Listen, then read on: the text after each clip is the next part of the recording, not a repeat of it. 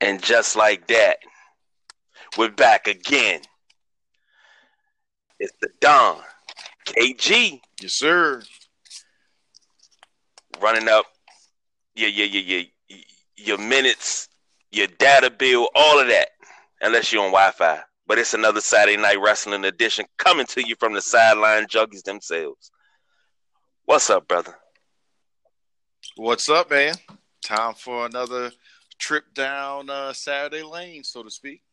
Yeah, and we had two go home shows this week, so we got a lot to get into. Then we got picks coming up. I mean, jeez, I, am just I, as usual. I'm always excited, and I got to see both shows this week. Nice, nice.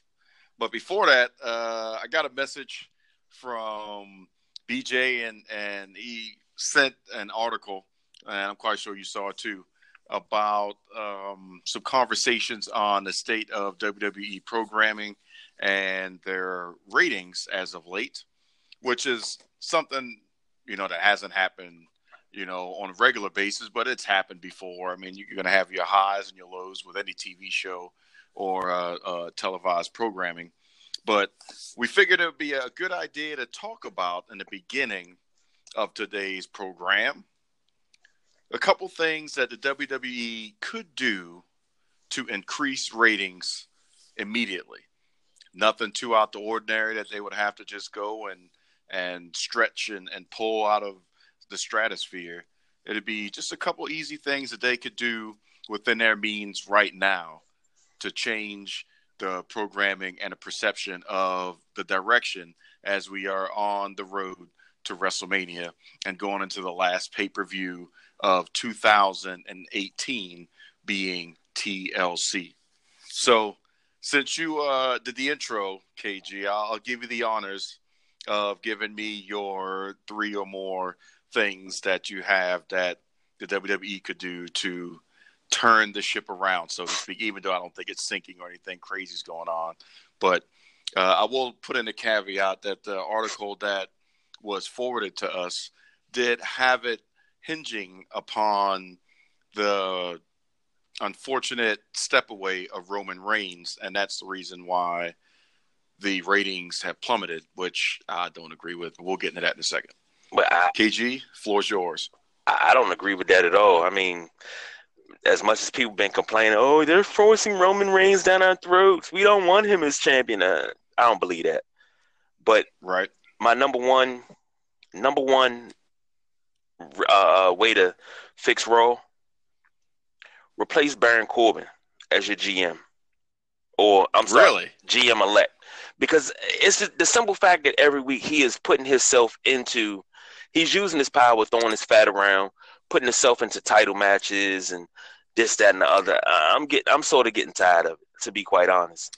Um, that's a big thing for me now. Him as a competitor, or even him as in, in a, a, a the role he was playing for Kurt Angle before would be a little bit better. That way, it could cut down on him jumping into matches that he shouldn't be in, that he has not earned a way to be in. That's a big thing for me.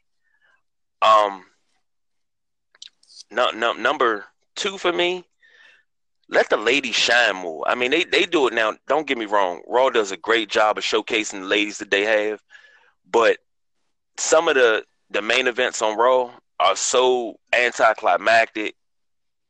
It, it, it's not even funny.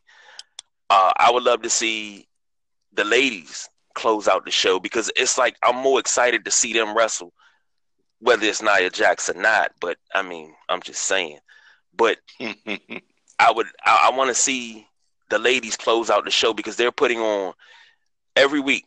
They're getting better and better and better, and their matches are telling better stories, and the, the feuds are greater especially this whole uh, Natalya and the Riot Squad thing. I'm I'm loving the way that is. That's old school psychological tricks.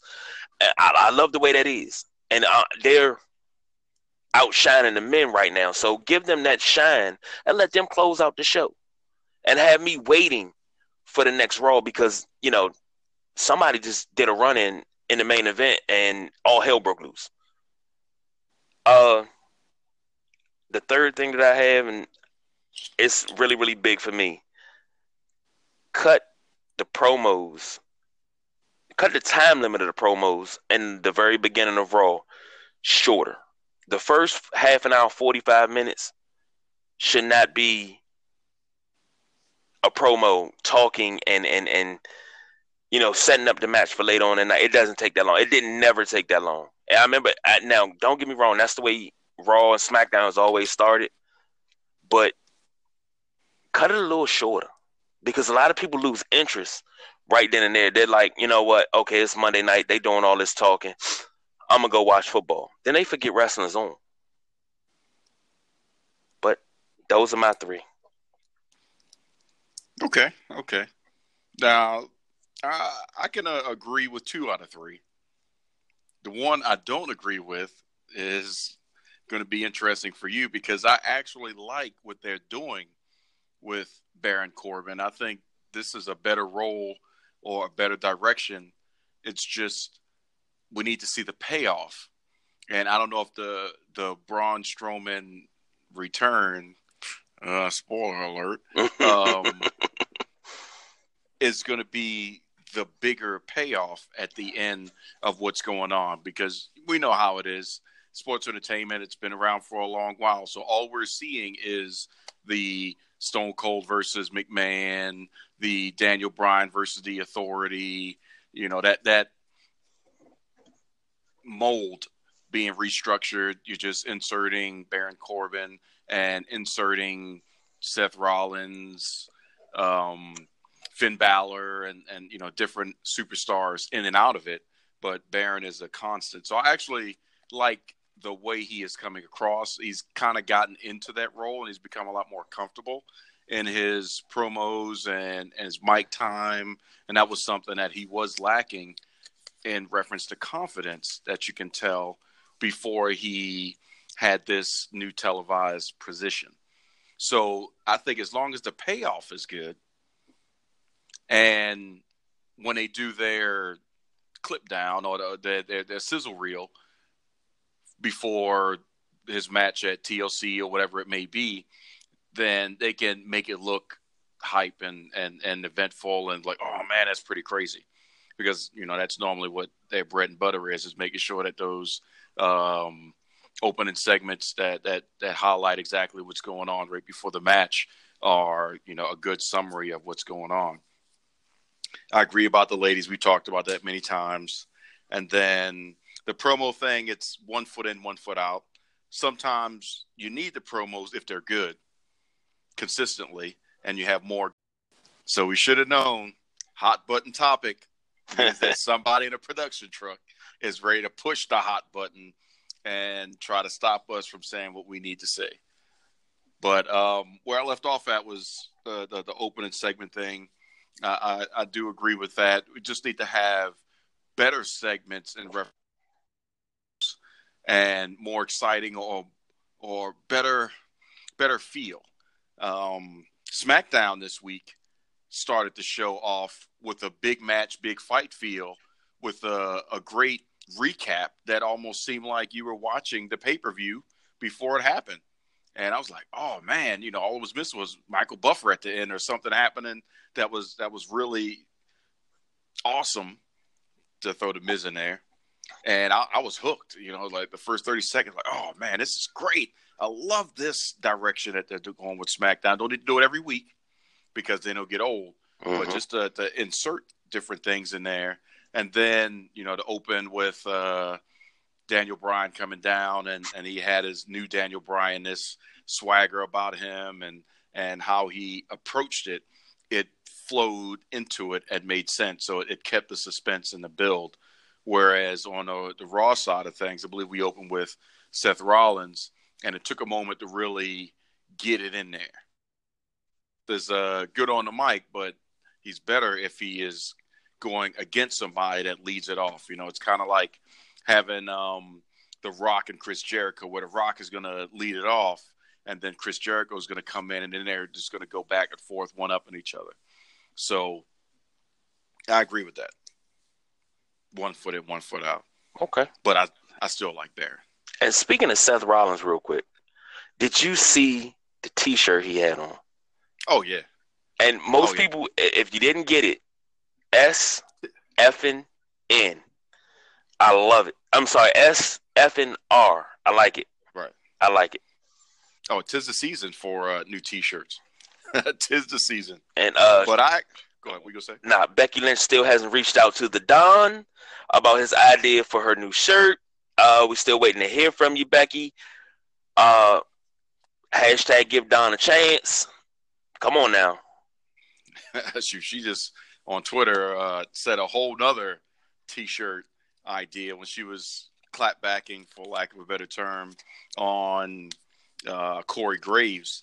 She said uh, to sum it up, you know, he was talking about how you know just random things and and how she's doing this whole man thing and he's not in the, the full agreement. But to summarize the last statement in her tweet, she said. Um, Oh goodness, sorry. Did I did I lose my page? Oh, I'm here to make history, and you're here to observe me do it. That's some that's some real G stuff right there from Becky. Mm. Real G stuff. I'm here to make history. You're here to observe me do it. She even uh, chimed in and, and uh, acquainted him to a Bobby Heenan esque role for color commentary. So I thought that was pretty interesting. So Becky's coming off hot still. But here's my couple things. I actually had uh, five because I, I couldn't stop at three because I felt like there was just a couple little more tweaks that I think that they can squeeze out, and hopefully the powers that be don't hit the button. But the first one, I've talked about it many times. I'm still uh, a fan of this.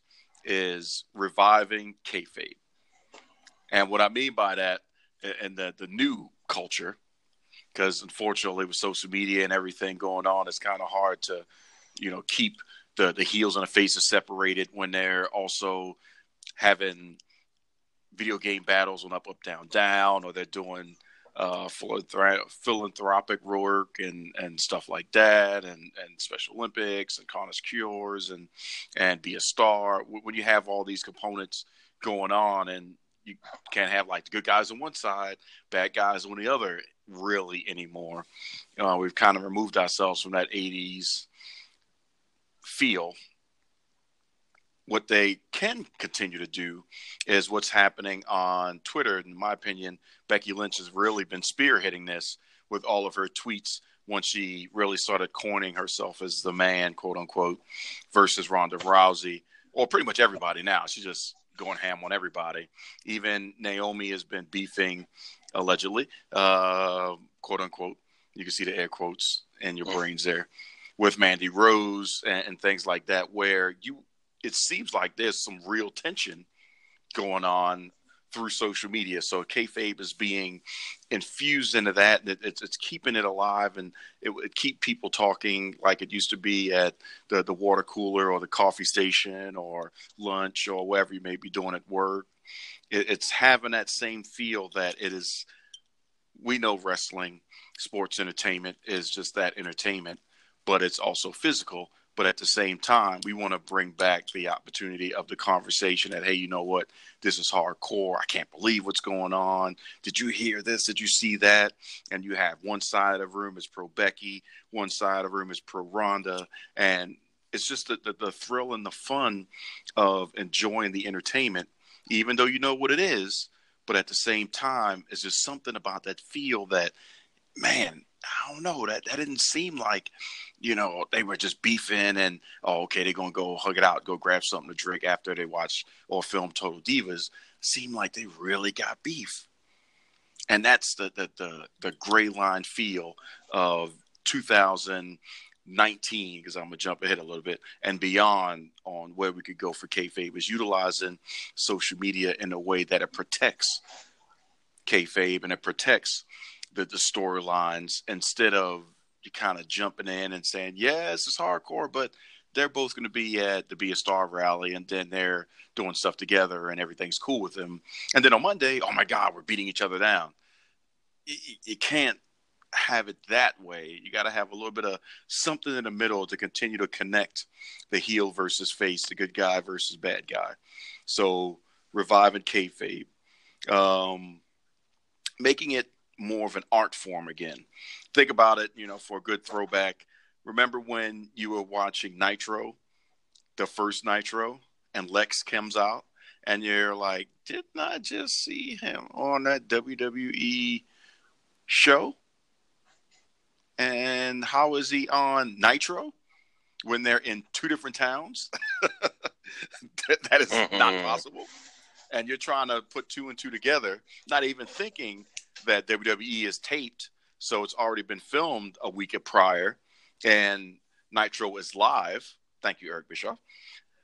So you know, having that that that surprise that you know the Hardys come back. You hear the rumors, you're like, oh, it'd be nice, but who knows? You never know what's happening.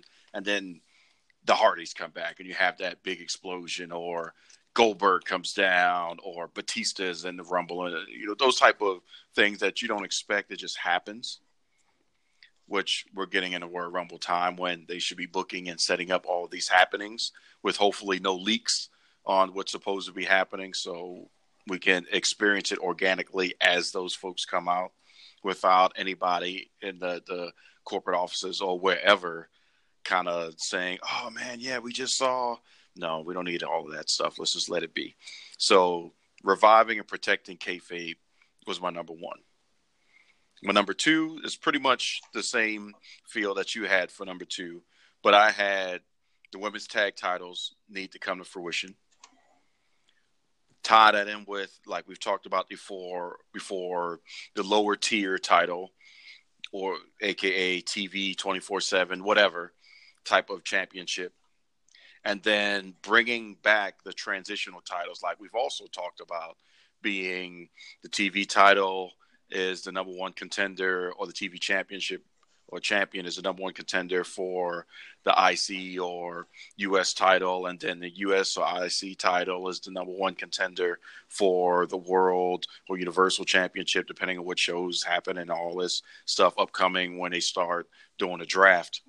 So having that in there to give more people the opportunity to have the belts, like we've talked about in the past few shows, is uber important. So that was number two. Number three is infusing new blood, new stories, and removing the three to four week rematches for storyline purposes with no overall build.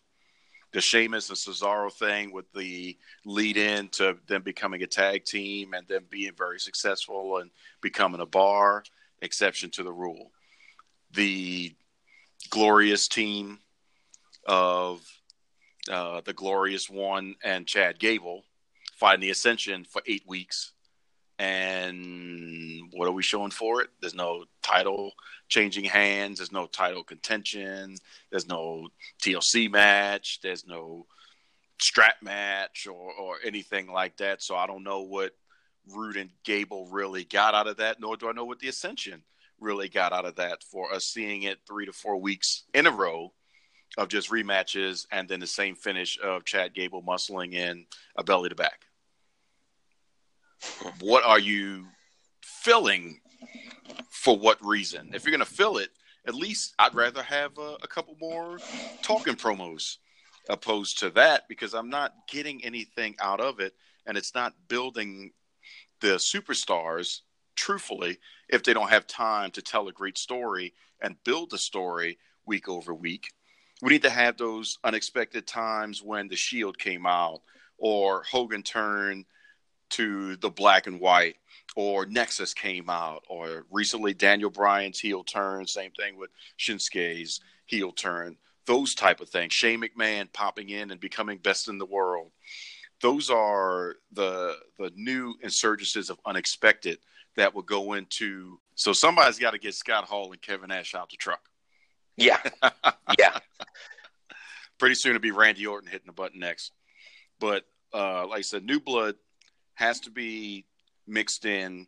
And uh, if you're going to do three to four week stretches of the same people wrestling and on live televised, now dark matches, I'm down with.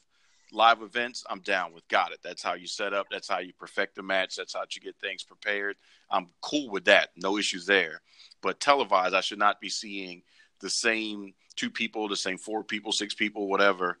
Even if you're intertwining and it could be setting up the tag match and you have the one versus one this week and the one v one that week. I mean, depending on the stipulations, I can be okay with that. But if it's the same setup, the same tag match for four weeks in a row, and the payoff is not there, what are you doing with the viewer's time?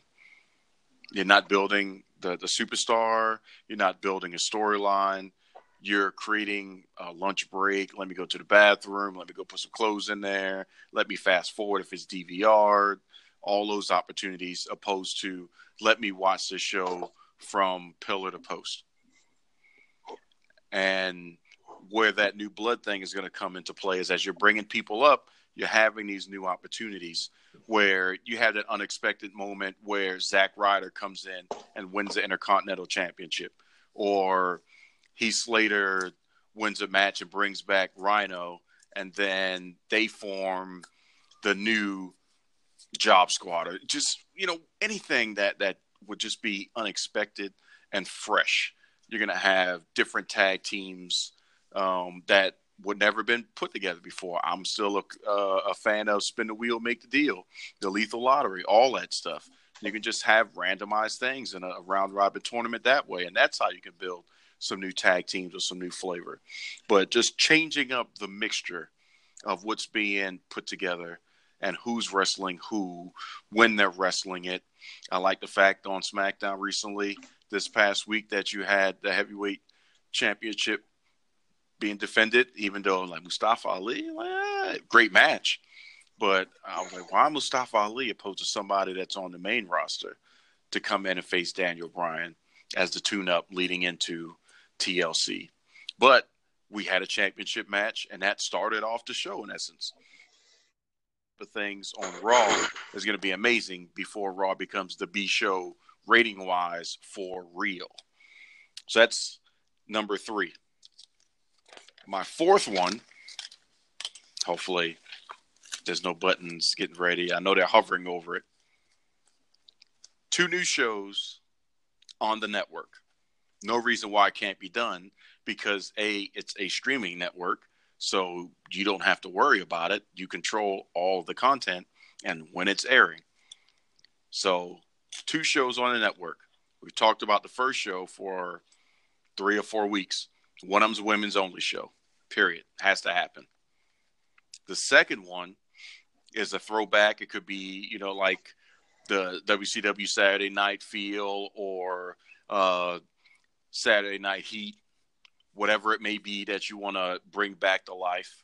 But you need to have a second show to build upon the secondary title that TV championship, US championship, hardcore championship, uh, intercontinental championship title defenses. That's where those titles will have a higher precedent. So when you go to Raw and you go to SmackDown, there's a bigger story. You can build smaller stories on this other network show.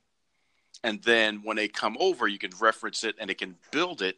And then you'll have a higher payoff on the major show because you've done all the legwork in the other one. You can film it wherever you want. You can just do a couple extra matches. I know you're doing dark matches before Raw and SmackDown. It's the way things are done.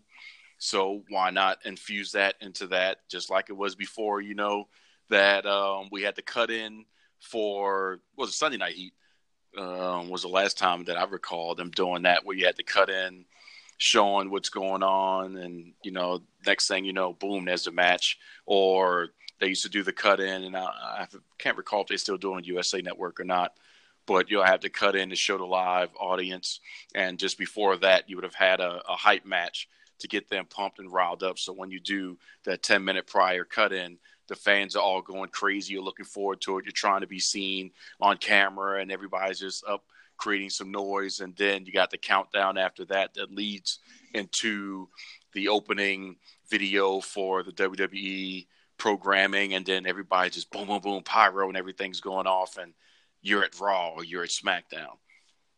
We need that again, and that's when they can film all that stuff.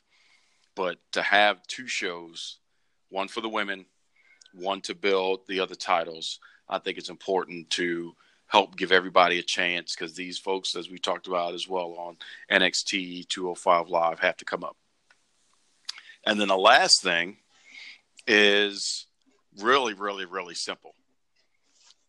If you watch the Mixed Match Challenge over the this past season, the amount of just fun and enjoyment from the the dance battles with the Miz doing whatever, who knows what he was doing, um, and and Asuka and and all these other things, and the woo offs and the walk offs, and and all the craziness that's been happening in a mixed match challenge.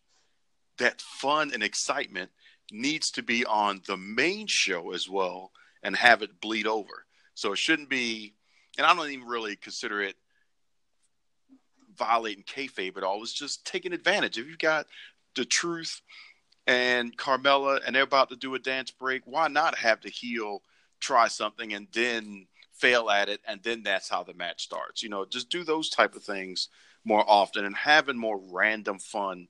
The rap battle this week on SmackDown was cool from the Sheamus and Cesaro perspective with Ice Ice Shamey.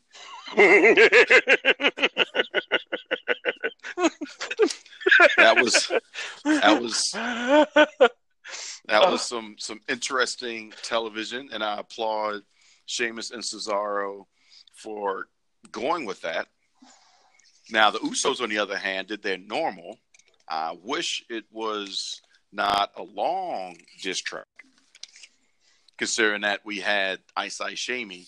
I would have rather the Usos have done can't touch this or something like that and really put a little theme on it, you know?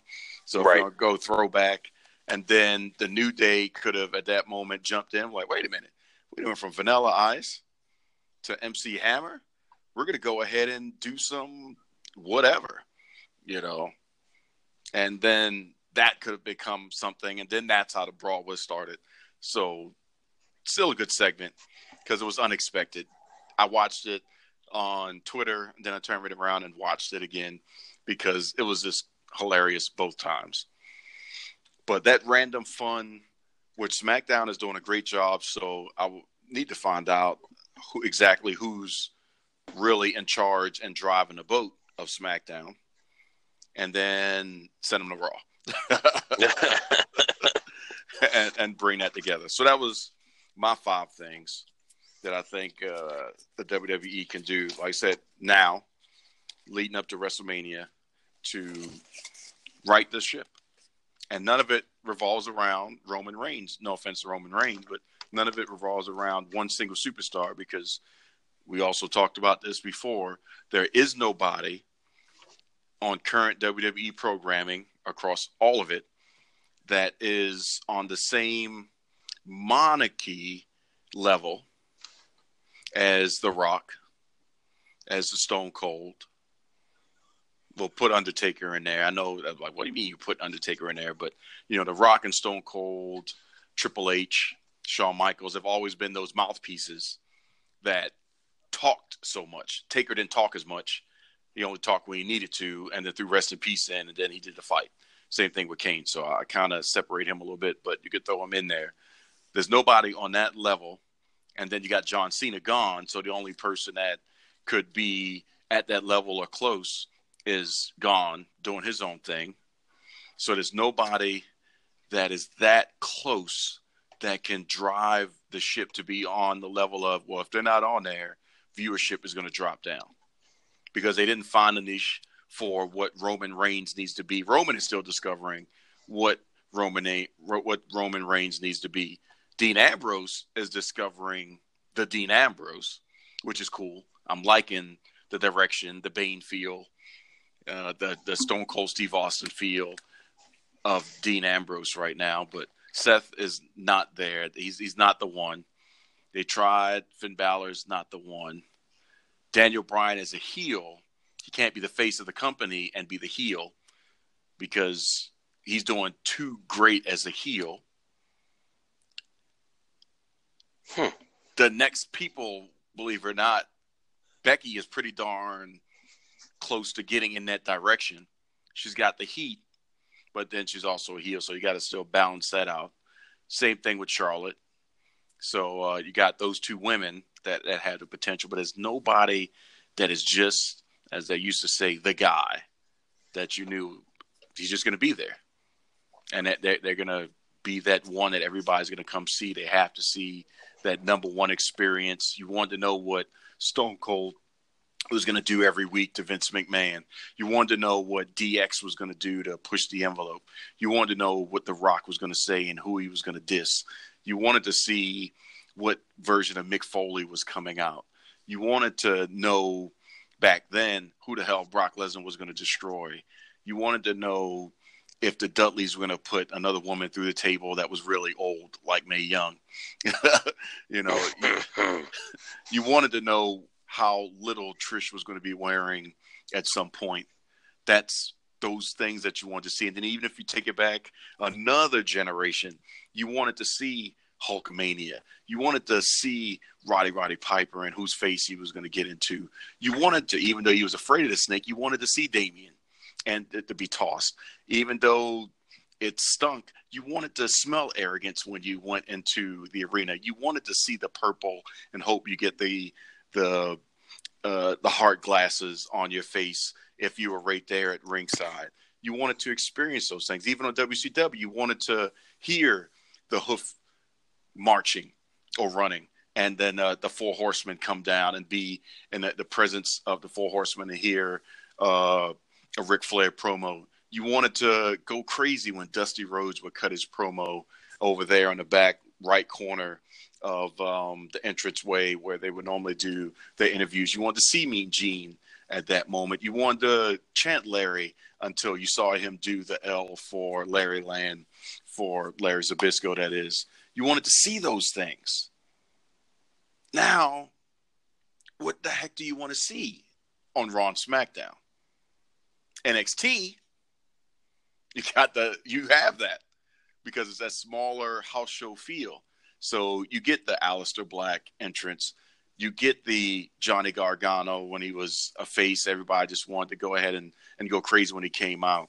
Velveteen has finally built up his his thing, and and you have those experiences on NXT side, but it's just the the the big box shows, for lack of a better term. We got to find that must see entity for Raw and SmackDown, and then that one person that is going to, as Vince would say, grab the brass ring, that's going to show the ruthless aggression, and then be the face that runs the place. And I know what you're saying. What about AJ Styles? AJ Styles is in his own stratosphere. AJ Styles has the potential to do what he wants. It's just, will they let him be what he wants to be. And I know that sounds kind of crazy, but AJ, especially if you watch his 365, which is great to see a little bit of the phenomenal one. Good job on pulling in some of his um, old TNA stuff, his New Japan stuff, actually saying Bullet Club. Thank you, Michael Rapaport, for saying it with gusto. But AJ Styles is in his own stratosphere, and he could go in that direction if they let AJ be the face that runs the place on both brands instead of the house that AJ Styles built being SmackDown only. Hmm.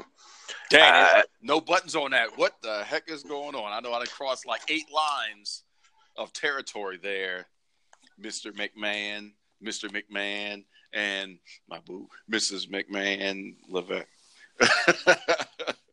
but uh, that was my five with a nice little drive of the what the hell y'all need to do right now type of thing. That's your first tangent of the night. And the the to go go back to your five, reviving kayfabe. Yep. Absolutely love it. I, I, I'm gonna say that right now. Uh, the whole um Jeez. Naomi and uh, Mandy Rose. I caught wind of that online first. and I've been trying to figure out for the life of me, hey, is this real or is this fake? Mm-hmm. And I don't know because the lines have been blurred so so well. And you know, the uh, Naomi posted a picture. She said, you know, what is my face saying? And I was like, oh God, that's the face of, you know, that, that I know what that face mean. That that's that ugh, get away from me face. So I, I I know what that face is. Um, women's tag titles, yes. More women's titles, period. Yes, yes, yes. Um, with the new blood and the new stories, those your top three are so spot on. And I, am just like, I'm in love with the new blood, new story. That's my favorite one out of all of them. And uh, Mustafa Ali, seeing him come on SmackDown and battle with your SmackDown champion, Daniel Bryan, was pretty damn good. And he reminds me of Evan Bourne, but with more control and less injuries. Mm. So I, I, I, like Mustafa Ali, and I, I, think that right there just showed you what you you're going to get a taste of once he comes over to the main roster from 205 Live.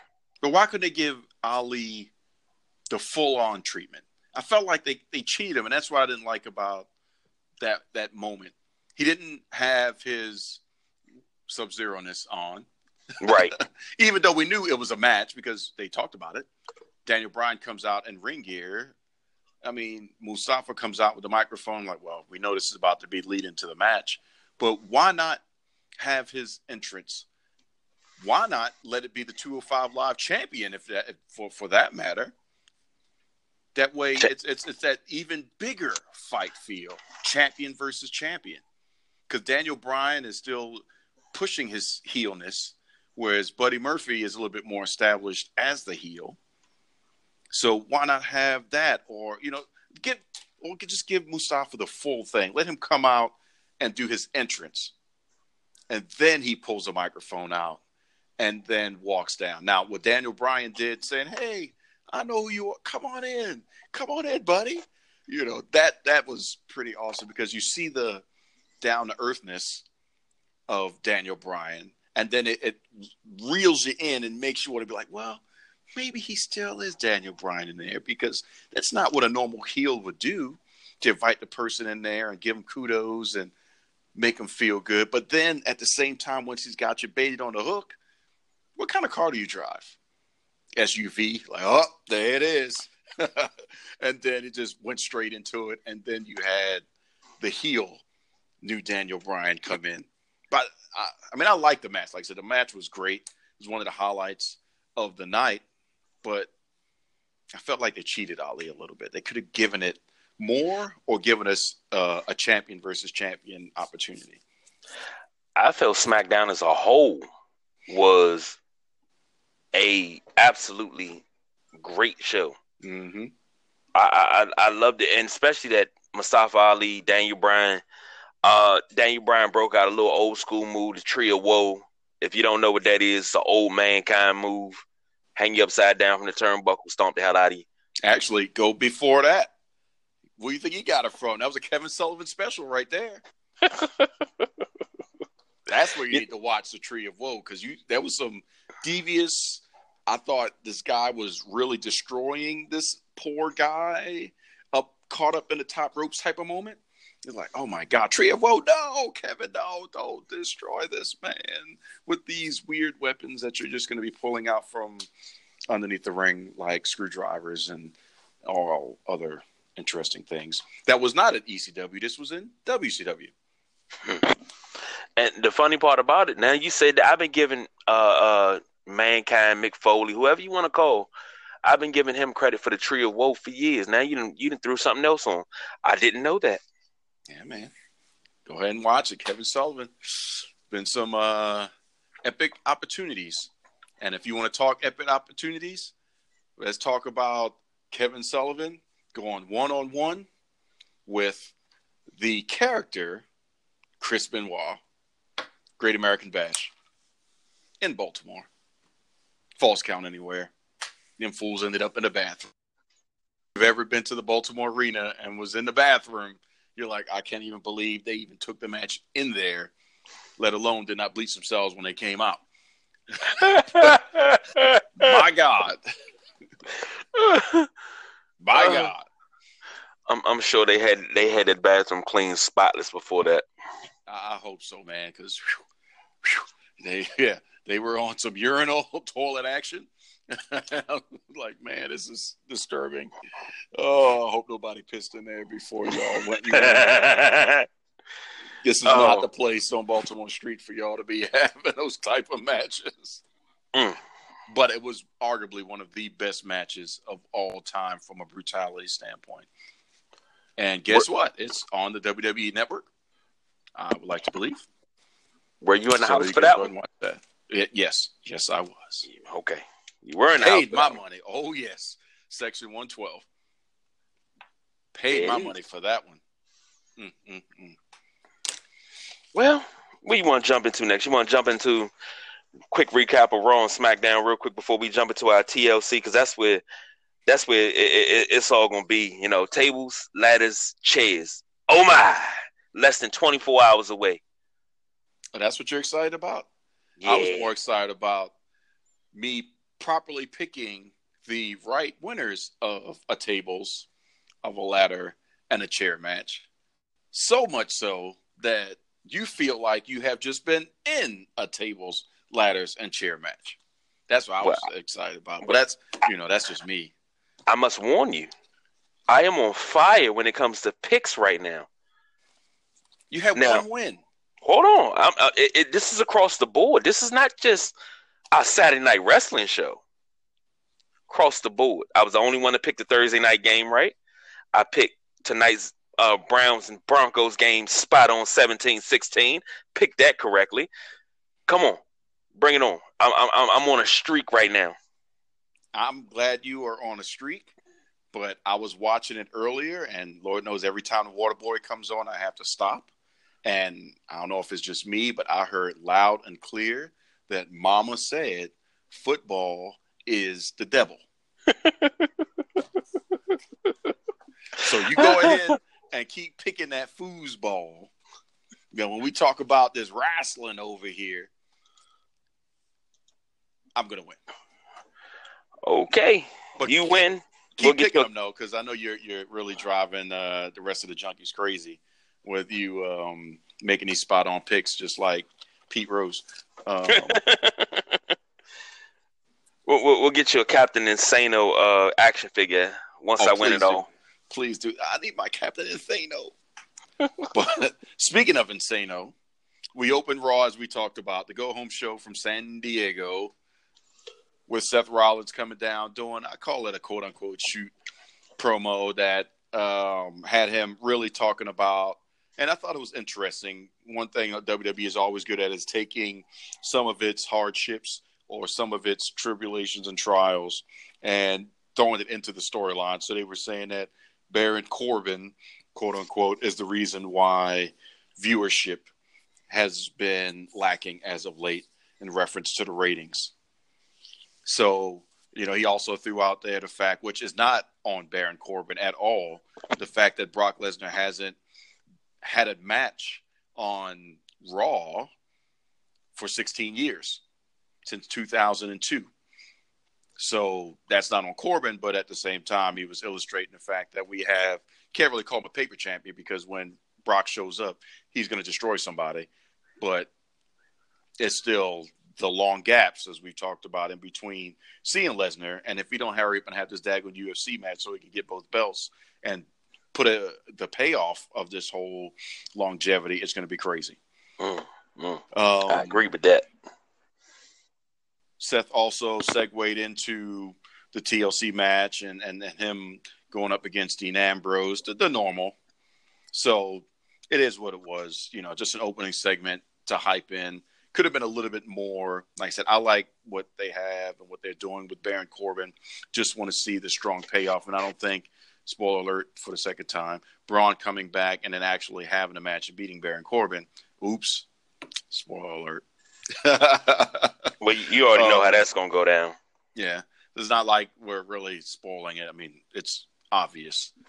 It would have to be like some real swervitude for this match to end up being that way. This would be have to be on the level of the the, the finger of doom from Hogan to Kevin Nash type of thing, which would be great if they did that. And uh, Braun came out and Corbin touched him and he dropped.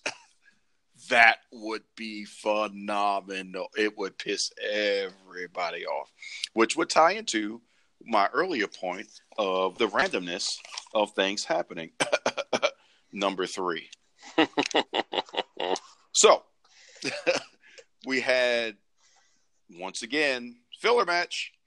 Once again, unfortunately, the filler match people is Chad Gable and Bobby Roode going up against AOP, which the payoff this time was Bobby Roode and Chad Gable actually won the match, even though they rolled up Drake Maverick, who looks smaller than Lio Rush. Yeah. Against uh, the AOP. And Lio did look like he was 11 when he was having his match with Elias. I'm like, oh my God, is Elias seven foot five or what? Because Lio, you should not be in that match. I felt like I should be calling the police and reporting uh, a crime. I just saw somebody just get beat down. I don't know why he did that to that little boy, but you should go to jail. You know what? I, I only got one thing to say about that match, that opening match that was supposed to be a handicap match. Mm-hmm. Glorious. I was happy to see Bobby Roode and uh, Chad Gable win those titles. I'm sorry. I really don't care for the AOP too much. Really? I they, like AOP. I like them, but I, I mean, I'm not like really, really high on the way I'm high on uh, the bar. Uh, of course, Roode and Gable. Um, the New Day, the Usos, not hound them like that because they kind of look like a a knockoff Road Warriors. Like they they coming in, they got the rough style, but yeah, but they have Paul Ellering, so it was kind of like a a transitional blessing because we will never have LOD ever again. But I think again, new blood, new storyline. I would have put AOP, or I would put AOP with Dean Ambrose. What would be the biggest thing for Dean to do to go up against the Shield? Because notice in his interview that he had, he doesn't really talk bad about Roman. He just says, "Who cares about what Roman would think?" Which is a, is, is indifferent. But what if Seth Rollins had his own Shield? Hmm. And what if Dean Ambrose had his own shield. And I'm not talking about splitting it and having blue WO, red and white, black and white, but really take it down to the, the level of what happened on TNA with the Latin American American Exchange, where you almost had like internal gang warfare going on because you had two sects going at each other for dominance of who's in control of the group taking it back to just the core of that. And that's how Dean could really stick it to Seth and say, you know what, I got my own shield. And we go and do what we want to do based off of our mutual agreements, not an architect telling me what to do, not Roman wanting to be the big dog. It's we're hungry and we want to get things done. And we do things shield like fast forward a little bit of time, knock on wood, hopefully some good blessings. Roman Reigns would have come back, and then you have the Shield. Maybe they could slot in one extra person, and then that would be the big payoff. Would be Survivor Series next year with the Shield versus the Shield. That mm. would be insane. I, I, like that. I really do. And then you saying, or war games. Yeah. Mm. You saying AOP teaming with uh, Dean yep. as the new? Sh- oh my goodness! Then Dean comes out in his Bane jacket and his gas mask. AOP have their face masks on, and they're already in riot gear. Just think Dro- about that, man. Drop Drake Maverick. That's the only thing I suggest. Oh yeah, yeah, yeah. Jake would have to get the uh, the dirty deeds, and it would be just so sick Dean would come down. They would be in a, a, a, a six man tag, and then Drake would come in. He'd be celebrating Dirty Deeds, and then he would get the the I don't even know if you could super collide with Drake. You just had to bump him off the turnbuckle or something, and then just put him down there. And he's like, "What the hell's going on?" And they just all stomp him, and Dean's like, "Let's go," and they just walk out the crowd.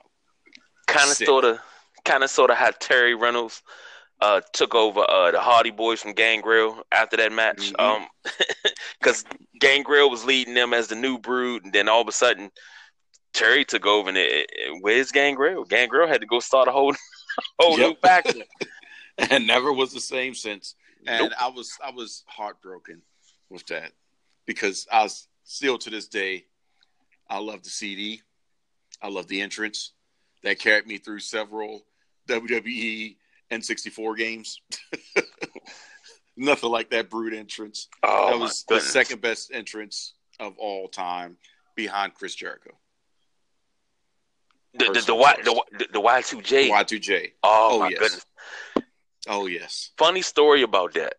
You remember? I'm sure WWE the Music Volume Four. Oh, still have it. I still got. I got it on my phone.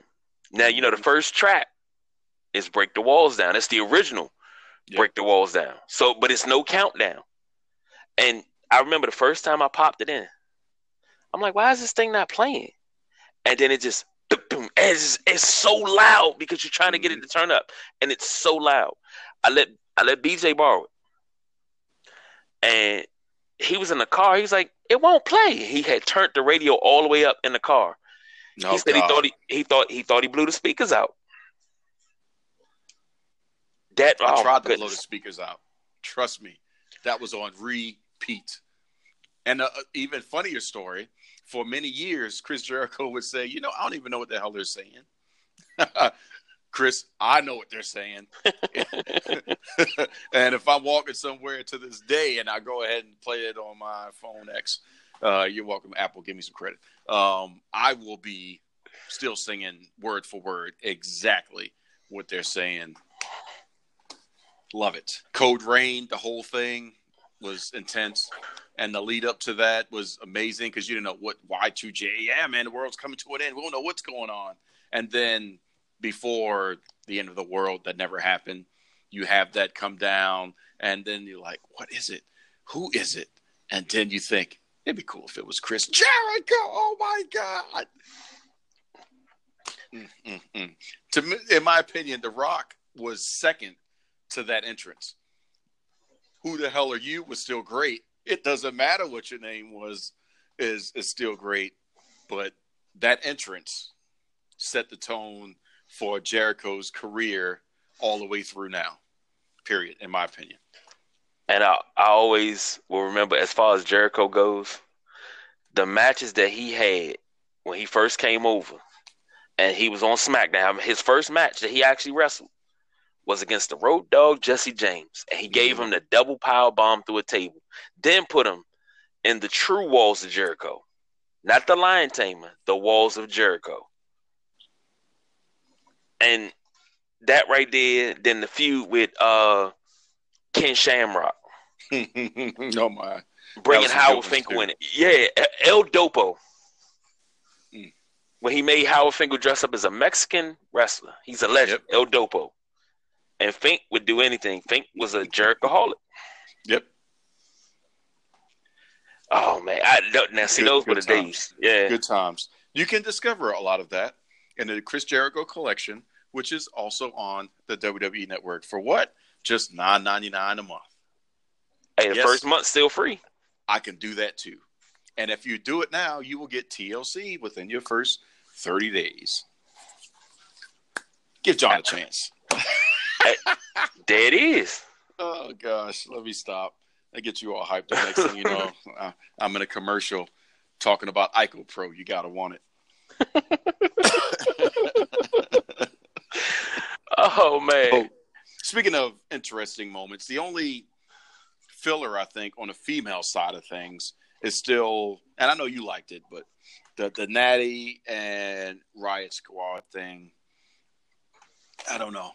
I'm I'm I'm I want feeling more Ruby from Riot. Natty. I want more from that. I want her to be more ruthless aggression. I, I want to see that because she's still she's like Ronda Rousey in reference to being able to turn that switch and be heel, I guess, for lack of a better term.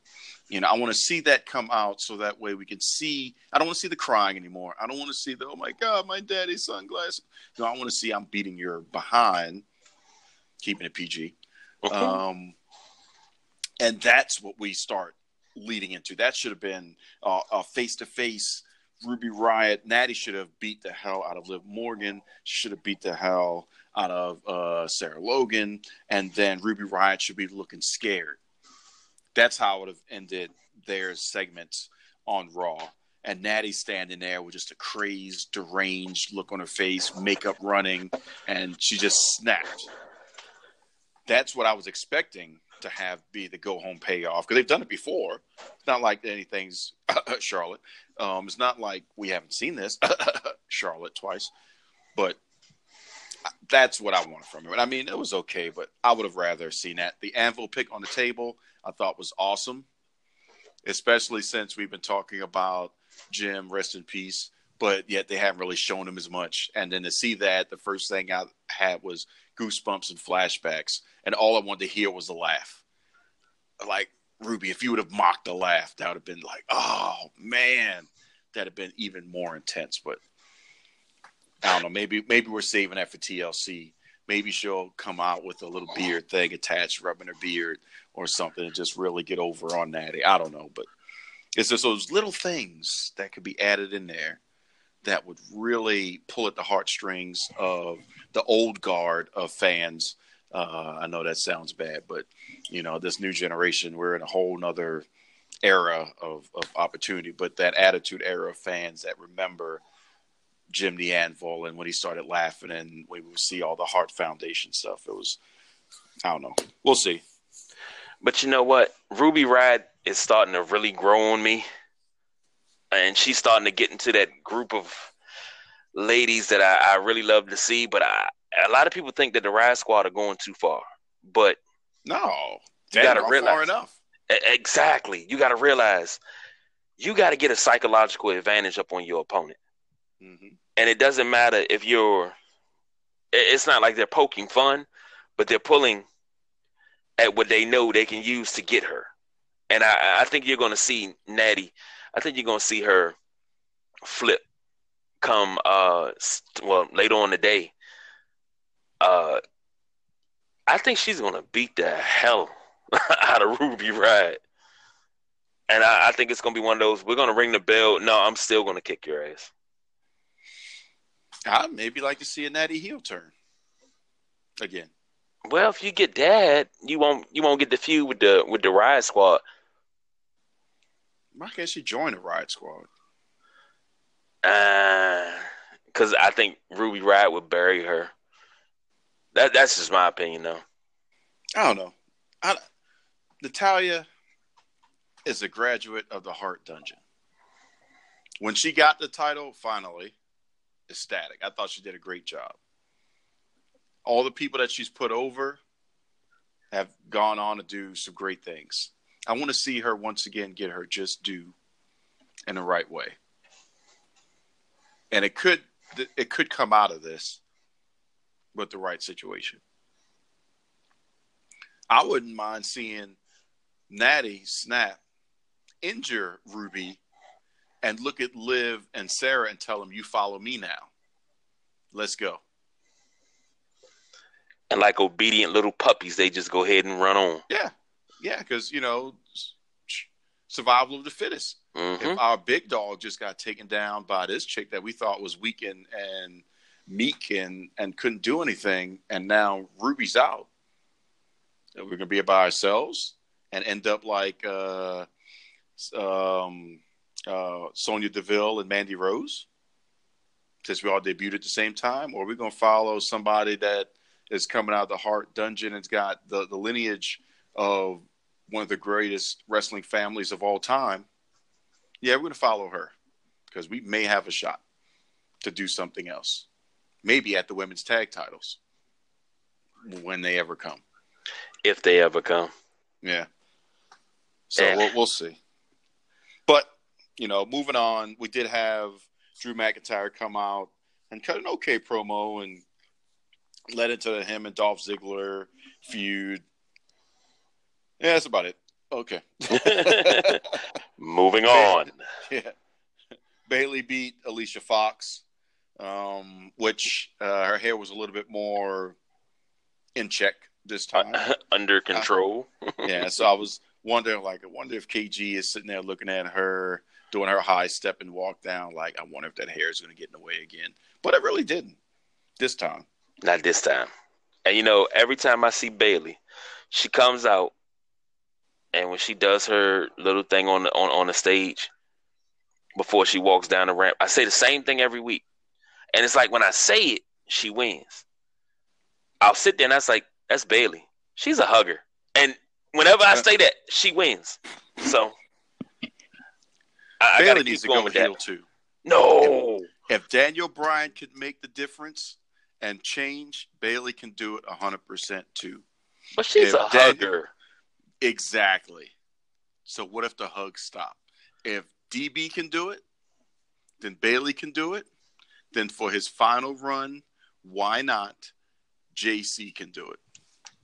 Hmm. Hustle, well, loyalty, respect, and to just spit on the towel. I'm rich now.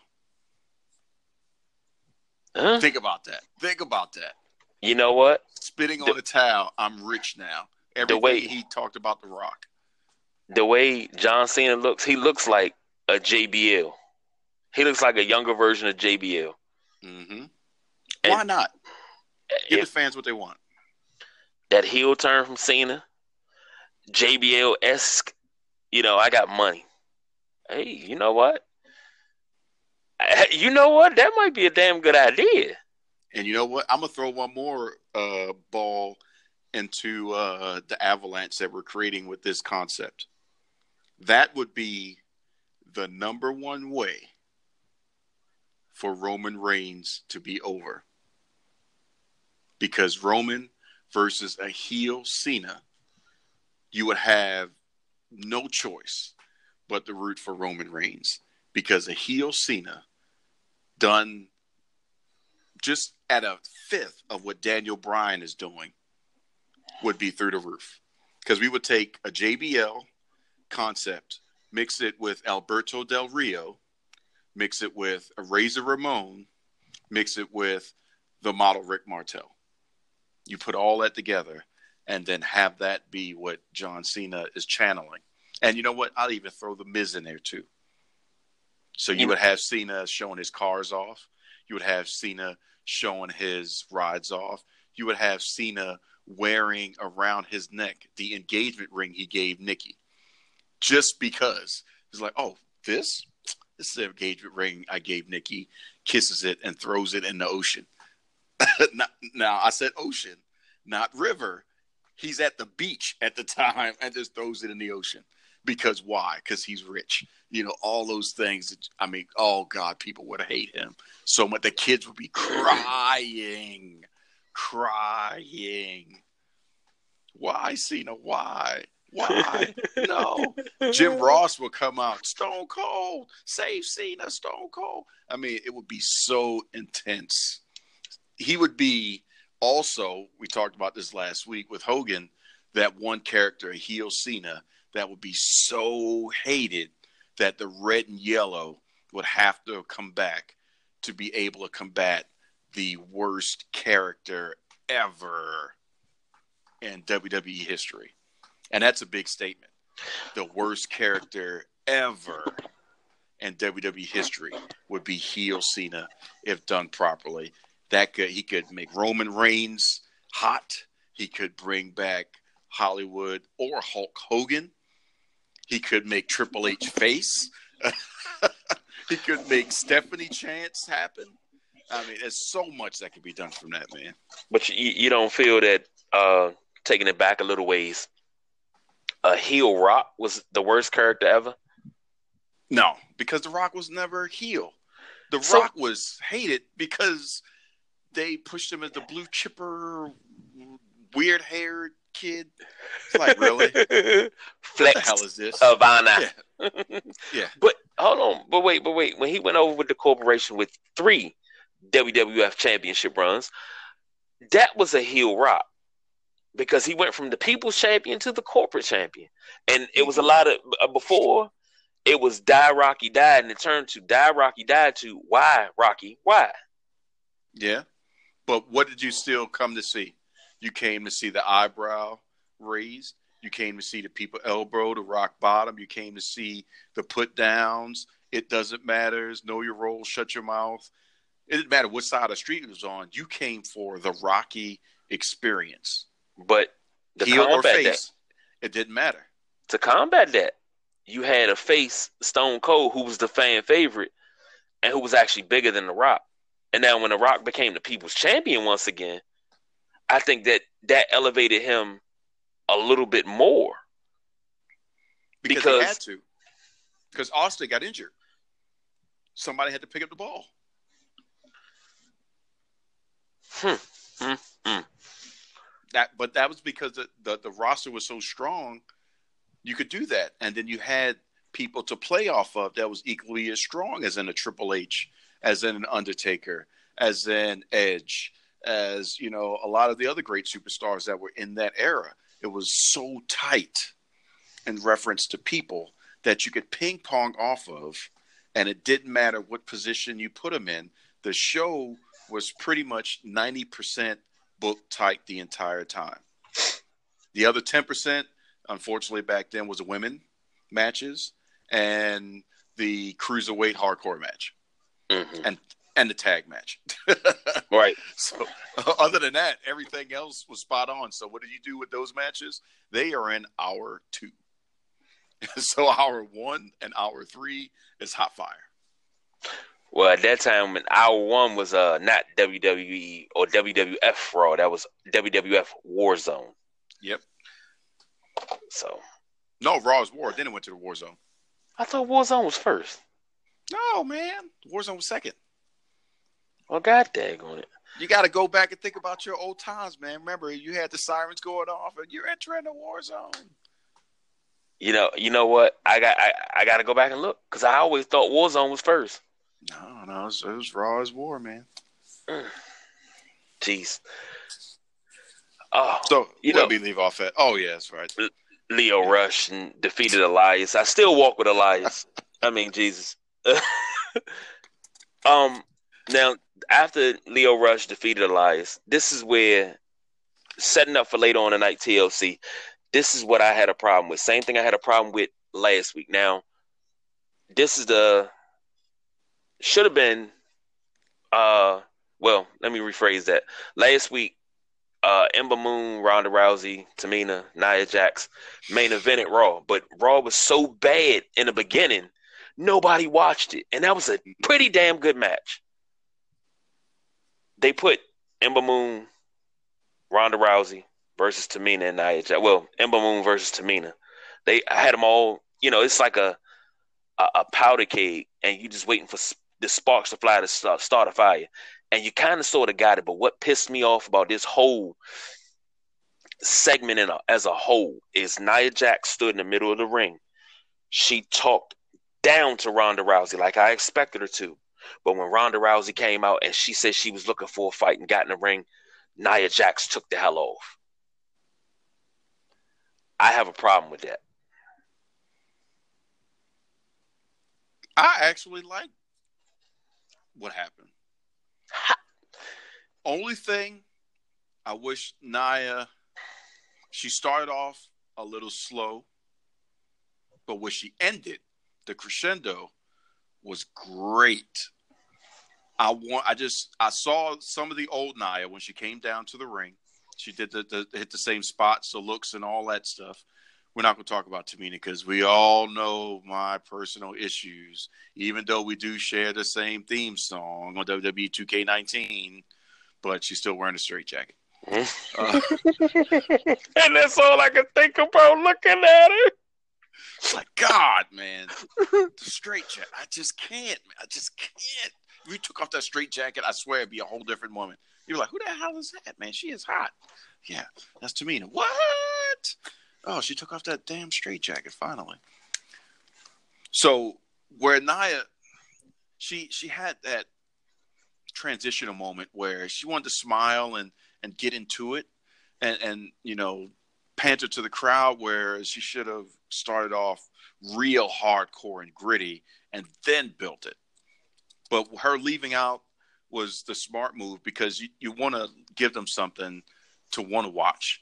If you give it to them too much, then it doesn't, which the same thing, the same three or four matches back to back over the past four weeks. So if I've seen Nia fight Ronda in a tag match two out of four weeks, do I really want to go watch the pay per view match of it? I just saw it two out of four weeks. It's pretty much going to be the same thing. But with Nia sliding out and letting Tamina take some of the bumps and, and do those type of things, I thought it, it, it built just a little bit more separation in reference to it being a one on one match, which in reference to how the match is going to go, it's a one on two match because we know Tamina's going to get involved. And then technically then it become a two on two match because we know Ember Moon's going to come down and then it's going to be a three on two match because if Tamina takes off the straight jacket and throws it at Ronda, it may knock her out because it looks like it weighs 40 pounds. so technically, that'd be three on one side against two on the other side. but I think the way they did that made sense. Ronda talking about I come to fight. Nia's like, I ain't got time for that right now. I just want you to know that face breaker is going to break your face when I get around to it, when I feel like it. However, and the fact that she did the the fourth wall, for lack of a better term, and talked about how she is six foot, three hundred pounds Samoan woman, which is the first time she said that string on WWE programming, especially talking about her being a Samoan woman, was sick. And I was like, yes, I like that. I even had to rewind it to write it down. Like, you go, Nia. I loved it. I know KG is like, oh, Samoa. He's ready to do the haka right there. Yeah, but, uh, yeah. I, not even gonna lie to you. Yes, I was.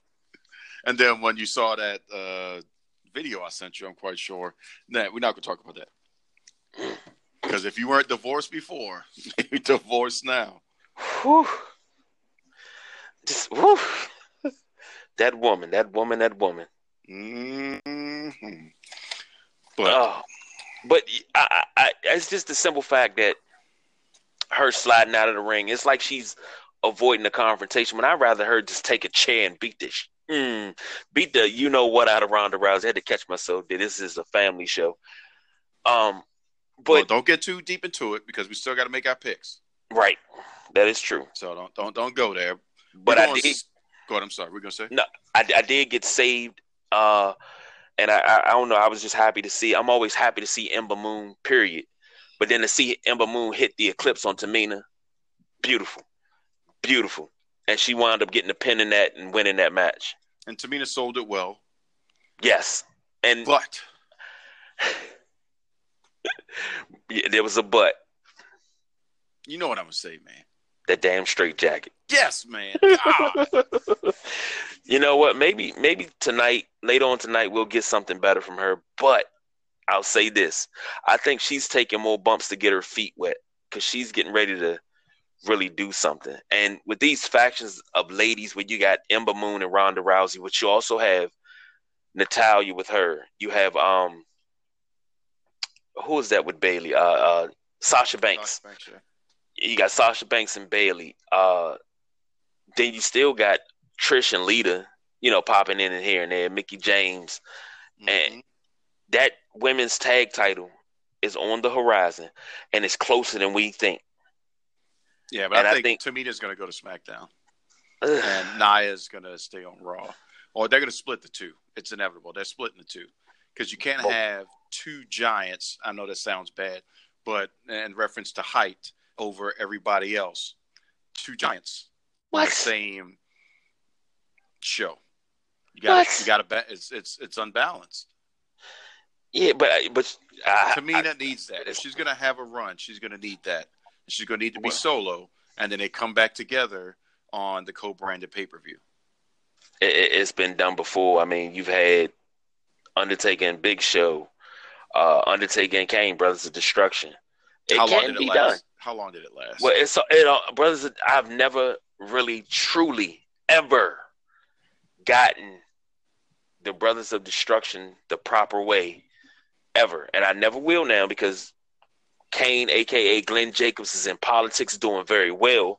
I might add, and uh, Undertaker's pretty much on a farewell tour. So when you see him again, it's probably going to be him kicking somebody's behind, and that's it. But when I never truly got the Brothers of Destruction the proper way. But did you need it? Did they need to as, be like tag champions? I think that'd have been overkill. But nobody could beat him. That was the whole point. But then you would have to that that that could have opened the door to bring in a free agent team that nobody's looking at. Like, okay, for for instance, um, uh, uh, uh, uh daggone, I just had to.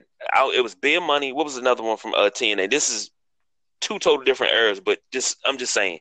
Um, gee, what was the other big tag team? Uh, uh, the Motor City Machine Guns. Yeah. Now imagine if they would have took them eights. from TNA, Aces and Eights. You took them from TNA, and you brought them over to rest of the Brothers of Destruction, and they beat them. The Dudley Boys came back to beat them. That's the only people that can stand toe to toe, even though height wise they don't match up. But those are teams that could probably stand down. Uh, the Dudleys will probably beat the Brothers of Destruction because of just the fierceness, and they can stand toe to toe with them. But it would be a good match. But I don't think you would have to manufacture a team to beat them but just the simple fact that they're so dominant, but they can be dominant as singles and they can be dominant as a team. That's always what I wanted, you know. I feel you. Where you you know you gave Kane the Intercontinental Championship at the time the Undertaker had the Undisputed Championship, something like that. With and then they got the tag title, so they got two belts apiece. Something like that. That's what I always envisioned when I saw Brothers of Destruction. Yeah, I can see it. I can see it. But the downfall is that's not Nia and Tamina. that's uh, that's problem is they're just separate or together, not on that same level. Well, that, that's, that's absolutely true. Absolutely true. And if they stay together as a tag team, Tamina will be way in the, the, the shadow of Nia. And I don't want her to be in the shadow, especially since we share the same entrance music on WWE 2K19. I would like to see that entrance music be put to good use with no straitjacket on her own show and not be a jobber for just random people that just come up. You know, don't have Belair come and be whipping Tamina all over the place with her hair. It's like, really? Really? And Bianca, you're a good athlete, but Tamina could just crush you. well, yeah. Like a coconut. but, you know, that's that's a whole nother story right there. But we will get that. Or we'll just have to wait until next year's Survivor Series when she'll be wearing a T-shirt again. Be like, yes, it's a whole new Tamina. And then the night after, it's like, dang it, what just happened? One well, it's gonna. I should tweet her like, Tamina, when are you gonna take that damn straitjacket off? For real? No, no shade. You really take that straight jacket off? What is it? And if it was a straight jacket corset, I got it. But what is the purpose of the the long point at the back covering the booty and the front? Well, that's what, what, what is the that's the I whole understand point. the design. Isn't it supposed to go between the leg and strap? Well, that's the whole I point. I don't get it. Cover the booty. That's what that's what they like to do now. Cover the booty. Really? Yeah, that's. But then the... we turn right around and we've got um, superstars like Mandy Rose and and Sasha Banks I mean, you pretty much just showing it all right there for the most part. Not at all, but I mean, in comparison to Tamina. So, like, how's that okay? And then Tamina, she's not a, a bad shaping female at all. Not she's at not. all. She just needs to get off the straight jacket. And I'm telling you, she does three things: take off the straight jacket, straighten the hair, and I know that's a big one right there. I she, know a big but one. Wait, wait, she's she's worn she's worn straight hair before. Yeah, but you know that that's that that'd be a big one. And then just do different a different color scheme, mix some colors in there, and it's a whole nother person. Hmm. She would probably eclipse Nia because Tamina is the the better wrestler out of the two. Nia, all she's got to do is just hit her strong person spots and then just, you know, ride the wave and she'll be okay. But Tamina is the better wrestler. But, you know, that's raw. And we could talk about Seth Rollins and, and Baron Corbin's TLC match. Well, I mean, which was actually good, you know. It, it, it really the, was. The, the best plot of the whole thing was the Heath Slater being the the the the corporate ref for lack of a better term, when it comes down to Baron Corbin using Slater to get his dirty work done and well, what he thought was maintain uh, control and become Intercontinental Champion, which didn't happen because Seth Rollins did win, and I was surprised to see that it was a victory of Seth Rollins' own accord and not because of interference from Dean Ambrose or, or anything. Dean didn't come out to the end, which they never actually met in, in combat. But the Heath Slater thing was really the the better subplot that I enjoyed out of it. Great match, but the Slater thing meant more to me. It was it was something that I was really watching to see when um, Heath pushed off Seth Rollins, and then he was trying to explain I had no choice, and Seth hit him with a super kick. You know, those moments was like, yeah, you know, that was again great payoff for what you were seeing and the build up for Heath Slater and to see what may happen, which I could talk about it, but then I want to spoil it for real on what really pretty much is going to be happening very soon with that whole scenario. But we got SmackDown, which was in a whole different area in Sin City.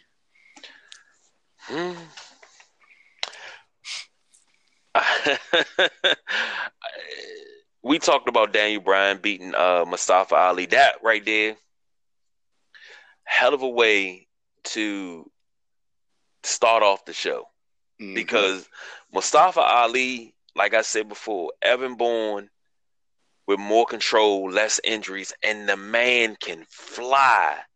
Yep. He hit this move, the Spanish fly, and I said, Dad, I'm scared to show that to my youngest son because I know he's going to try it. But I'm not even worried about him trying it because the boy can hit a frog splash that will make your heart melt. I can say that. Oh yeah. But I'm scared to show that to the kids because I, I, got a funny feeling my living room is going to be trashed with them trying it. Yeah. Well, just explain to them the person in control is not the one doing the flip. It's the one that's grabbing the flipper and causing a rotation. That way, it, they won't injure themselves.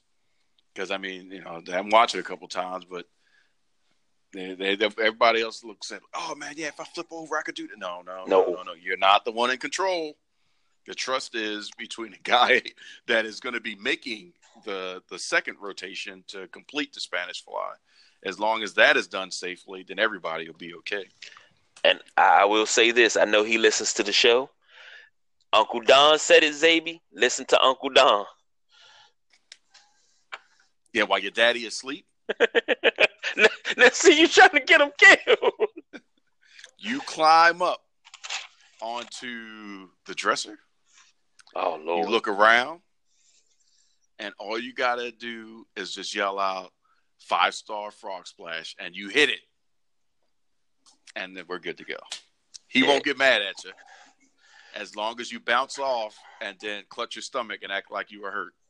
You would have sold it properly. Can't nobody be mad at that that's why my wife threw, we kept old sofa cushions just for that, and that's why she she she got rid of them while we were out of the house. That's exactly why. You sure should keep that because y'all divorced? she didn't. did she hear that? No. She didn't hear that part, did she? No, Okay, good, because that was hilarious. Go back. Uh, what was that last? Uh, That was last week. one? Yeah. I I, I, I blocked Yeah. her from from hearing that one all together. Ended your whole marriage right there. Out Uh, of the blue. Um, the Miz and Shane McMahon defeated the Vegas Boys. What you call that? Filler match. Yeah, but I would also call that the stepping stone as well because you saw again, like I said, it's all about the payoff, and SmackDown had great payoffs. You had that, which could have been just eh, whatever. Shane won, which I'm not going to lie to you.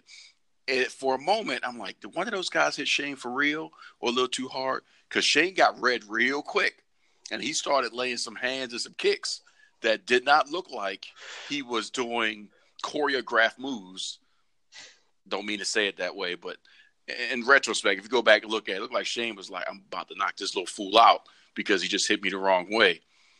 Um, but from that, you had to transition from there to the backstage segment with those two guys, the Vegas boys, coming, talking to my girl Paige about here's our invoice. You had Paige talking to the ref saying, What the hell were you doing? said, Well, Miz said that you sanctioned it. So then you had another layer. And then the payoff of that was the Miz almost like you complete me, that type of thing. and Shane and putting out his hand and Shane looking like, What the hell's wrong with you? And leaving. And you know, Miz almost wanting to cry, but then you saw the hand and the fist being made, and it's like, well, is that the new feud between Miz and Shane McMahon? Or are we going to have a little bit more entertaining of the Miz doing what I call the watered down Billy and Chuck with Shane McMahon? You know, I want us to be together because I mean, all the elements were there, talking about the the the best in the world trophy is our baby, and and all these things, and it's working perfectly. So as long as the overall big picture pop is going to be worth it, that big super payoff, man, I'm telling you, it's amazing. I loved it, loved it. So that match to me was a good build for what we got at the end. I was happy with it. If that's where they left it, then yeah, I'd be like, okay, that's really pointless, and Shane shouldn't have been beating the hell out of them boys like that. Especially since one of them, the shorter one, and I apologize, I know you're gonna take offense, but it looked like a male version of Ember Moon. It's like, like what the heck? Now, Ember, is that, is that your brother? now I'm gonna go back and, and check that out. You gotta Um, look at him, dude. When he got into the ring, I'm like, oh man. All I had to do was just get a close up and see him wearing some contacts, and I'm like, Ember's got a brother, twins. Who would have thought it? Oh man! And then you had uh, Rand, uh, Randy. I don't know why I'm yeah, we were about to say the same thing. Randy Orton's promo, Yeah. setting up the chairs match with uh, Rey Mysterio. Um, Rusev and Jeff Hardy defeated uh Shinsuke and Samoa, Samoa Joe. Uh that was a good match. I'll say that. It was, but that's not the story. Lana is the best. Lana looks was looking hot.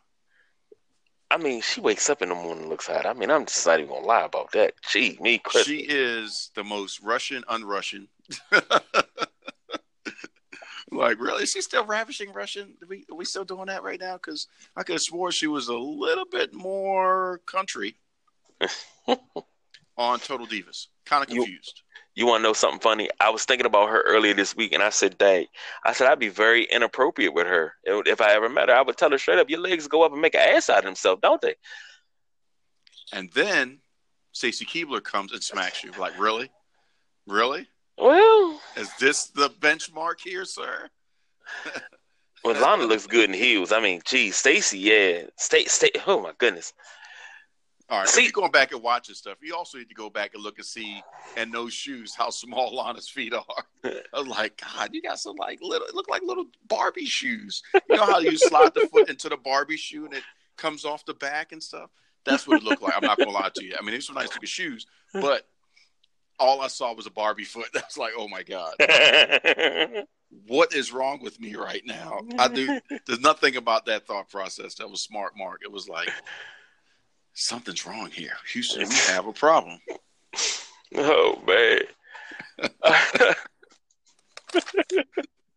oh, last match on SmackDown was uh Asuka and Charlotte Flair. I now I was geeked up from uh watching Raw. I watched Raw and SmackDown the same day. I can't stand waiting, so I like to record and watching the same day. Um, I was geeked up for this match. You mean a kendo uh, match? Yeah, that's what it turned into. And Asuka went crazy. You had oh, Becky God, Lynch yes. at, at ringside. Oh my goodness, that was now. That's how you end a show. Mm-hmm. Charlotte got disqualified because she pulled the kendo stick out and tore Asuka up with it. Then here comes Becky Lynch. The next thing you know, Asuka gets up, gets the kendo stick. She's taking it to Becky and she's taking it to Charlotte. I'm like, man, this triple threat match is going to be off the chain. And you got to give it to Charlotte on how well she played up the, I guess you could call it temper tantrum that she had with after the kendo hit. Because at first you're like, well, why is she pausing?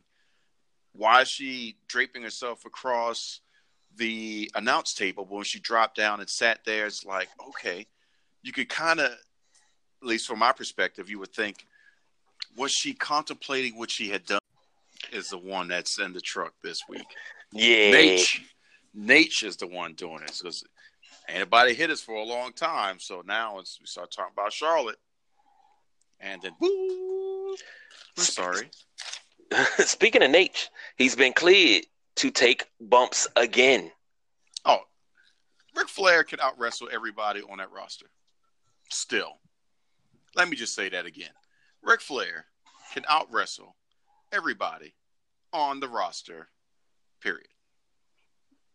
And still tell a great story without fail. Hands down. Hands down. I agree wholeheartedly. And if you don't believe me, read his book. You will see what he went through to be able to have that level of cardio and and resilience. And and a man, I mean, you know, he's just nature. National treasure. Indeed, indeed. Oldest ride, longest line. Space Mountain, baby. but now, I was talking oh, about how uh, Charlotte had played up the I just had a mental breakdown moment when she sat down after nailing Asuka with the kendo. And I was really excited to see that pause right there because it allowed the the crowd to get roped in to not expect Becky to get hit with the kendo, and then Becky to take the kendo and hit Charlotte, and then to hit Asuka, then Asuka to get the kendo and hit both. It, it built, like you said, over top and layered itself so many ways that it was just a great spot to end to sell tickets or network subscriptions to see what was going to happen on TLC on Sunday. So I was I was happy, and I'm giving Charlotte great props for being able to really show that vulnerability, but at the same time, not you know it was it was just an interesting thing to to see because first glance you're like what, was wrong with her? Then when you watch it back and you see it again, you're like ah, I get it, and I thought that was really smart. Well, before we get out of here, you know we got to do. I got to set you up to take this L, sir. What you talking so, about, Willis? You're not talking about the picks, are you? Of course, I got to set you up to take this L. Oh man, I and thought it, you thought you, you thought. I mean, it's Sunday, so I thought you was thinking about that foosball again. No, I know you, you're talking about the TLC stuff. Yes, I'm talking about tables, ladders, and chairs. Oh my! Oh yeah, so that's the L you were talking about, the ladder part. You set me up to take the ladder. I got you. you won't get this brass ring this time, sir.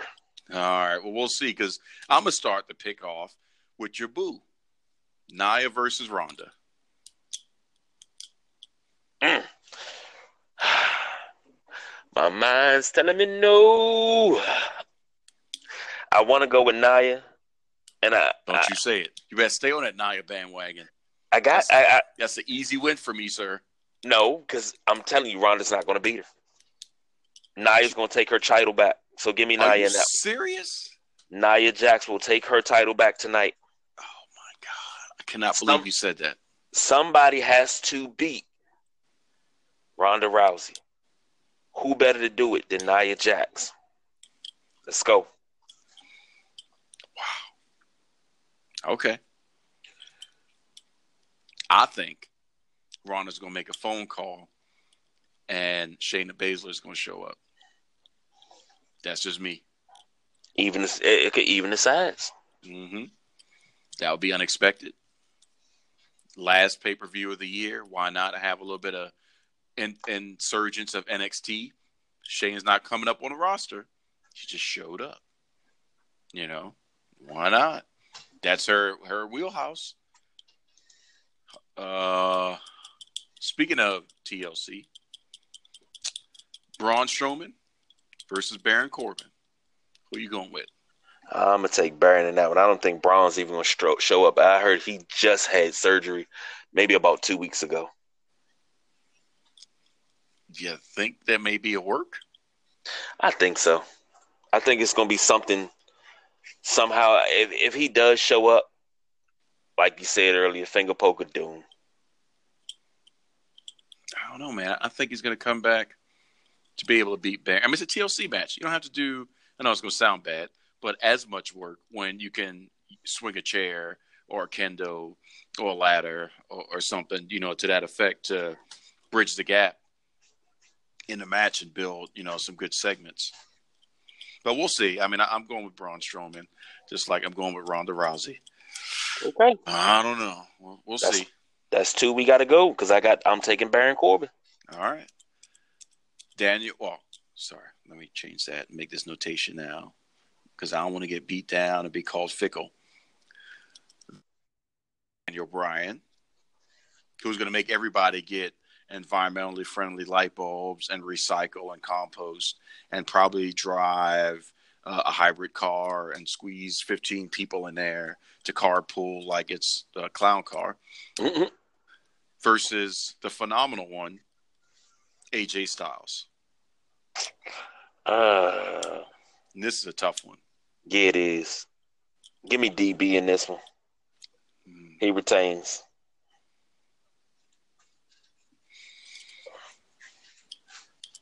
Uh, I have to join you on that one. so I'm trying to think of a way, but uh, I could see a Samoa Joe interference. I could see a Shinsuke interference, but I also could see Daniel Bryan just winning clean. It'd be a great match it pretty much could be match of the night if the women weren't involved at the end. and Whoa, by women, we're talking about Charlotte, Becky, and Asuka. That's true. Match of the night. So that would be a, a close second. Speaking of another interesting brawl, Seth Rollins versus Dean Ambrose for the IC. Give me Dean. Really? Yeah. Renee Young said something uh Monday night, and they were talking about uh Dean versus Seth, and uh Corey Graves was giving her a hard time about it, and she was like, "Well, Baron Corbin doesn't sign my my my uh, paycheck. He may be the Raw general manager, but he doesn't sign my paycheck." And Dean Ambrose winning the Intercontinental Championship is more money in my household. Mm-hmm. For those that don't know, Dean and Renee married Mm-hmm. You know what I smell when I heard that? I smell a setup for some interference from Renee Young. Maybe not tomorrow, but that is a strong setup for Renee to just be sick or something. And then something's happening and you got somebody with a hood come down and slide something to Dean Ambrose in the match. Bam, he uses it. And then it turns out it's Renee and you're like, wait, I thought she was sick. She called out sick, and she slid stuff to Dean Ambrose. It's good for the household. So I was happy to hear Renee say that and actually go in that direction, opposed to just being the commentator and being neutral. I thought that was very smart to play that up because normally they, they, they, haven't really been addressing it as much because the common sense thing would be uh, Renee, your husband doesn't talk to you about this. Really? You know nothing? So for her to have that type of response, I thought was really cool. But I'm gonna have to go with Seth Rollins for storyline purposes. I don't think unless Dean cheats in some weird way, like handcuffs or something like that, or the rest of his security detail shows up or something. There's got to be more to the story. There's got to be something else to really drive and continue to fuel Dean Ambrose. If he won the belt, then where does he go from there? You know. Mm-hmm. Correction. That's if true. he if he wins the belt from Seth, where does he go from there? Because there's no Roman Reigns to take the next rung of the Shield down. But that's just me. We'll see. So we've only got one we're in agreement with. So that is three opportunities now for me to beat you. Just to let you know if you're keeping track, sir. Um, another one that we'll probably be split on. But no, actually, no. We I think we may agree. Natalya versus Ruby. Give me Natty in that one. Yep. Yeah, I figured it'd be a no brainer. We'd agree. They're just gonna end that with the good old um, glad hand, you know, make everybody happy moment. Wouldn't want it to be that way. I'd like to see Natty go through the table, but who knows? Speaking of tables, this is pretty much going to be one of those filler matches, unless the demon comes out, which I doubt. Finn Balor versus Drew McIntyre. Mm. Give me Finn in this one. That that's that's no brainer for me. And it, I think you will get the demon. It's the last show of 2018. Give me the demon. I'm going Finn as well. Unfortunately, only reason why is because I believe that there may be some interference to cost Drew McIntyre the match via a super kick from a known show off. Mm. I can see that happening. And then Finn wins, and then he gets a super kick.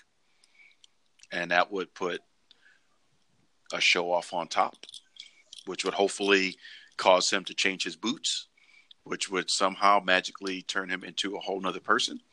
Kind of like if Tamina would take off that straight jacket. Always comes back to that straight jacket. Can't help it, man. It's it's like the diamond cutter. There's so many different variations. Um, hello, we're going to talk about your man Elias versus the Lashley in a ladder match to grab a guitar to hopefully not beat a little kid. Who you got on that one? Mm. Well, I done said it three, four weeks in a row. Oh, with Elias. Give me Elias in that one. I'm going with Bobby Lashley. Because I think Bobby is going to grab Lio and throw his behind up top to get the tag on guitar. Oh my God, that'd be just so messed up. Just lawn darting him into the guitar, just so that way he can win and use it on Elias. Well, yeah, stranger things have happened, but I, I can see that happening. So now we're going to go over to uh, a little bit of cruiserweight action. A rematch from Saudi Arabia. Buddy Murphy versus Cedric Alexander. I am going with Cedric. I'm sorry. I'm I'm, I'm going with Buddy. Really? Yep. Okay. I think it's going to be a great match, but I think uh, I don't know. Buddy is not as much of a draw as Cedric is. Cedric still is a, a better performer, and if you don't those that are listening don't believe me, go back and watch when he was in uh, the cruiserweight championship tournament and watch the ending of that uh, when he was eliminated and how the crowd begged Triple H to give him a contract. He had he had the only guaranteed contract before the tournament was done. The classic was done. That's intense. So there's a lot in the tank for Cedric Alexander. So uh, I think uh, he'd be a better play to set up a better heel to come for that championship, Enzo Amore. Just saying. Stranger things have happened. Ultimate Warrior coming back and going into the Hall of Fame. So, you know, as long as Enzo's legal woes are gone, You never know. Tis true. And now, the main event of the evening, or what better be the main event of the evening, what will be match of the night. New Day. No, I'm just joking. It's not good. we got one more from that, but I just wanted to build it up. I'm like, wait a minute, New Day? I thought you was going to talk about the women. No, uh, New Day versus the Bar versus the Usos. I'm taking the Usos in that one. No, no, no brain there. Yeah, I agree with that. If the Usos don't win that, I mean, they're just so hot. It'd be no reason to keep the title from them. As much as I like the New Day, they've done their thing. They don't need the belt again. They're just over. They need to lose to, for Big E to turn heel, to do his thing, and then a New Day become just a tag team. I can see it happening. I've been I've been waiting for uh, Big E to go solo anyway. I mean, not as a heel, but I've been waiting for him to go solo. More along the lines of just turning him back into that monster again. Yeah, and then why not be managed by AJ Lee again? You know, which if AJ comes back, uh, CM Punk might come back. Yeah, and AJ's got some books to sell. So she just wrote, you know, her first book. So why not do that? But you know, stranger things have happened. WrestleMania is upon us, so we will see. And now, the number one match of the night: Charlotte v. Asuka v. the man, the Baxter, the Irish ass kicker, Becky Lynch. Oh. And if you say anything but Becky, this is the only one that you can agree with me on, and I'll be cool with. I can't. What? I think I, I, I think this is Asuka's time, but I think Charlotte's going to oh do it. Oh my god! In the words of Shinsuke Nakamura, "Come on!" Are you serious? Yep. You Give are me, really not picking Becky Lynch to come out on top on this one. give me Charlotte. I'm gonna give you a chance to reconsider. No no chance needed. Give me Charlotte. Wow! Give me Charlotte. Wow! Wow! Wow! There is no chance in hell. Are we talking? You know, you hear the riff. No chance. That's what she got. Mm-hmm. No chance. Becky's got to come out with that, man. She she that just because it's triple threat rules, so you still could salvage the one on one. Charlotte, in my opinion, does not need to go to WrestleMania with the title, knowing that she's facing Ronda Rousey. Ronda Rousey needs to keep the belt to keep her clout to face Charlotte because Charlotte's got a legacy. Ronda needs the championship. So we have to remove Charlotte from the championship. I mean, from the hunt and SmackDown to focus on Ronda. That's why I'm going with Becky.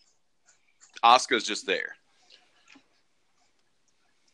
I can't see it happening.